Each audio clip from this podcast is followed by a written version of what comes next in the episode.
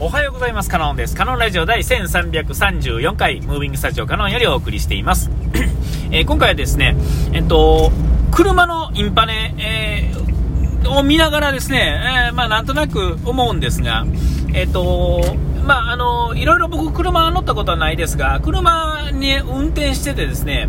えーあいろんな種類の車に乗ったことはないっていう意味での、まあ、数、ね、あの乗ったことはないですが、えっと車自体はずっと長いこと運転してるんですね、仕事の都合上、えー車のの運転して走ってる時間っていうのは、まあそまあ、比較的多いっていうんですかね、えー車を運転してやる仕事の人はみんな、まあ、総じてそうなんでしょうけれども。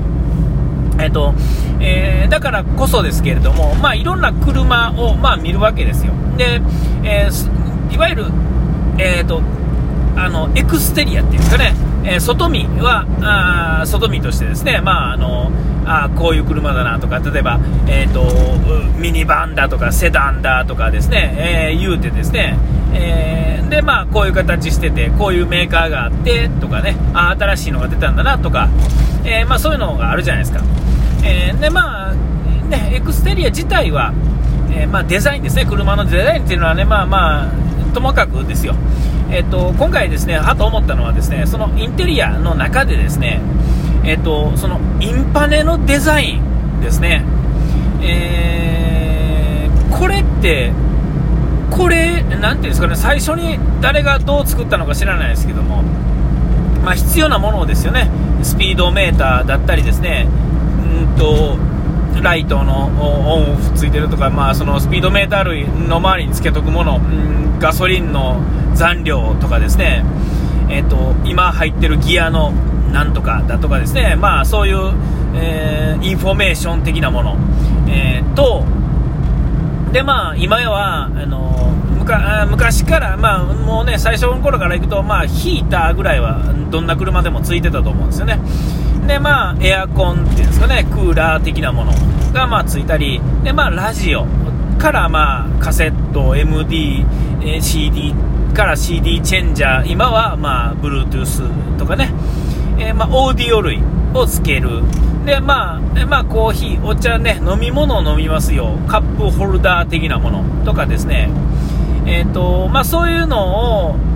そういう、まあ、これはまあ、なくすっていうのはなかなか難しいんだと思うんですよね。えーまあ、なら、じゃあ、ちょっとインパネをデザインしてもらえますかって言われたらですね、えーとまあ、みんな猫も杓子も同じようなものを作るわけですよね。えどんなに天才がであってもですね、いわゆる普通に考えて、まあ、いわゆる製品として、えー作れるデザインですね、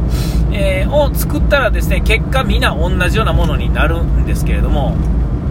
えっと、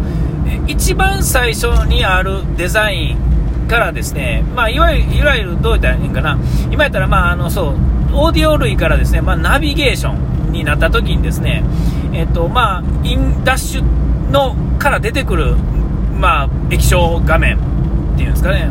えーそういうのとか、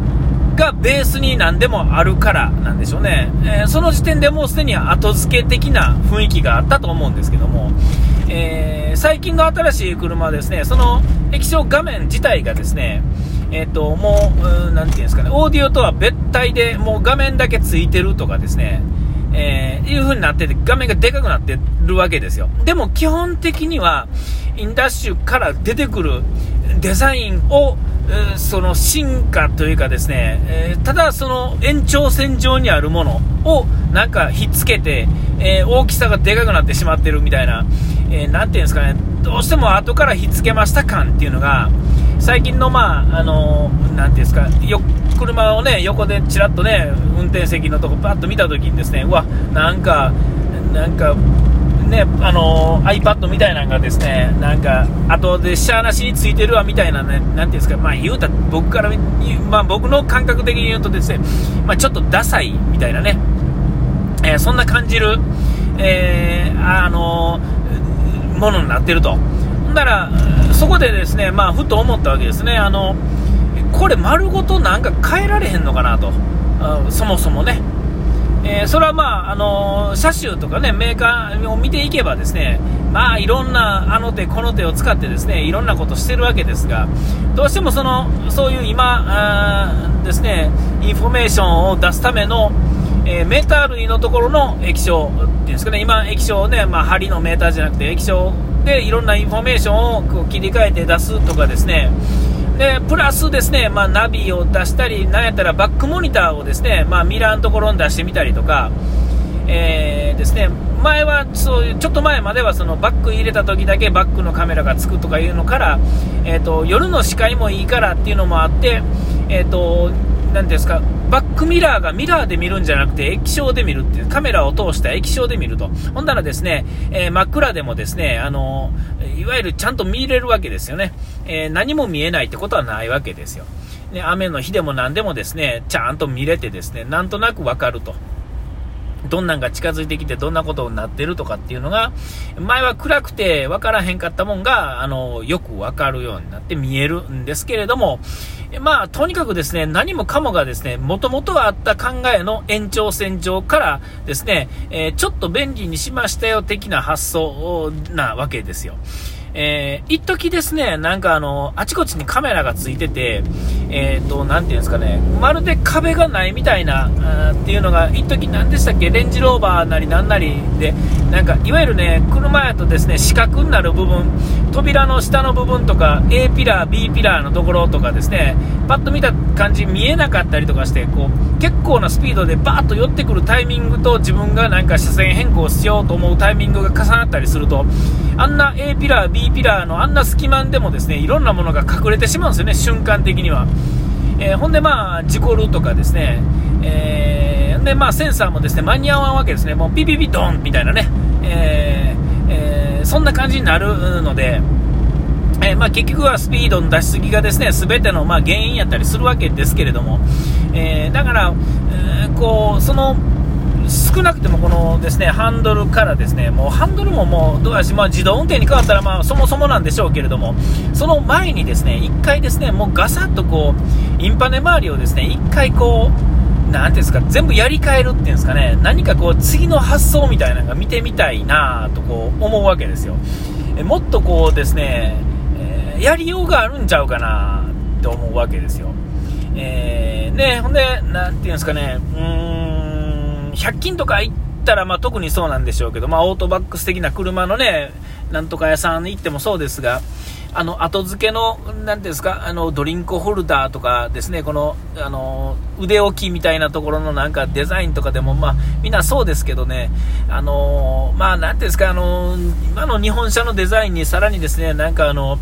なんていうんですか、あの、こうスカートみたいなつけたりですね、羽比なつけたりするのが好きな人にとってはですね、まあそういうものも、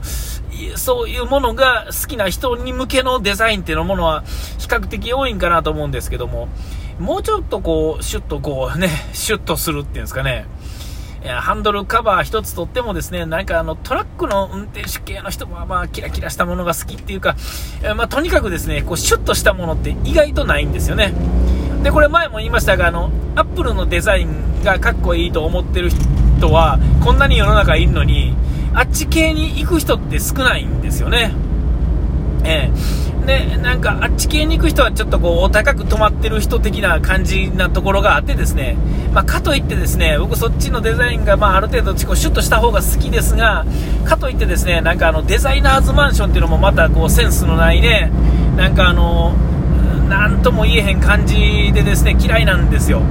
えー、いろいろね配達行くついでにですねデザイナーズマンション的なとこも入ったことありますがなんでこんななってんの意味わからんけれどもみたいなね一見かっこいいんやけどそんなに便利みたいなというか便利だけじゃないんですよねかっこええからそれでええかっていうとですね不便になってはダメやと思うんですよね、えー、やっぱりこう何ていうんですかこう工業うん、ていうんですかね、こう機能とですねデザインっていうのはやっぱりこう、こうなんて比例していくものであるものの方がより、えー、強固でですねかっこよくてで普遍性があるような気がするわけですよ。そう思うとですね、あのー、そうそういうデザインの方がいいのかな。ほんでね、10年経っても20年経っても100年経ってもですねやっぱりまあ無敵な格好なわけですよね。えー、飛び抜けてかっこよくないこともあるでしょうけれども、えー、飛び抜けてダサいってことも一生ないっていうんですかね。100年後、200年後、300年後、400年後になってもですね、まあ、わかんないですよ。例えば、ジーパンにスニーカーに、T、白い T シャツみたいなのはですね、やっぱ無敵なわけですよ。えー、で、まあ、基本なんか、あの、ー、カジュアルではありますが、えー、フォーマルでもですね、まあ言うたら、いけんこともないというかですね、ただ、あの、と、ね、とっぴなかっこいい格好っていうのはですね、ある時突然全然どないもならんってことが、まあ、あるんちゃうかなと、まあ、あんまりこう、そういうのにも興味もないからですね、ピンと言えないですけれども、えー、それは気合わせの仕方やでとかですね、それをうまいこと、まあ、次の時代に合わせていくのが、えー、センスのいい人やねんでと言われたらそこまでなんですけれども、えっと、えー、ね、なんかこう、要はですね、この普遍的でありつつ、その、なんていうんですか、無理やり変えていくんじゃなくて、時代が変わったんであればですね、えー、その新しい普遍的なものっていうのを、もう一回構築してもいいんじゃないかっていうのが、そのインパネのデザインに、次の次のトレンドな、なんていうか、当たり前みたいなのをですね、誰か生み出す人っていうのは、意外とどうなんですか、車の会社っていうか、そっちの世界にいる人ほどそれが生み出せへんのかなと、えー、なんとなく思っちゃうわけです。だから全然違う世界からですね、ドーンとこう、来る人が、そういうのをちょっとデザイン任されたりするとですね、えらい変わったりとかするんちゃうかなと。ね、例えばあの NSX の人がですね、ホンダ N のデザインを考えたりするとですね、大爆発するわけじゃないですか。全然違う世界の人がですね、まあ、降りてくるわけではないですが、ちょっとね、あの、違う世界のものを考えると、ちょっと偉いことになるんちゃうかなとなんか思ってる今日この頃で、お時間来ました。ここまでのお相手はカノンでした。うがい手洗い忘れずに、ピース。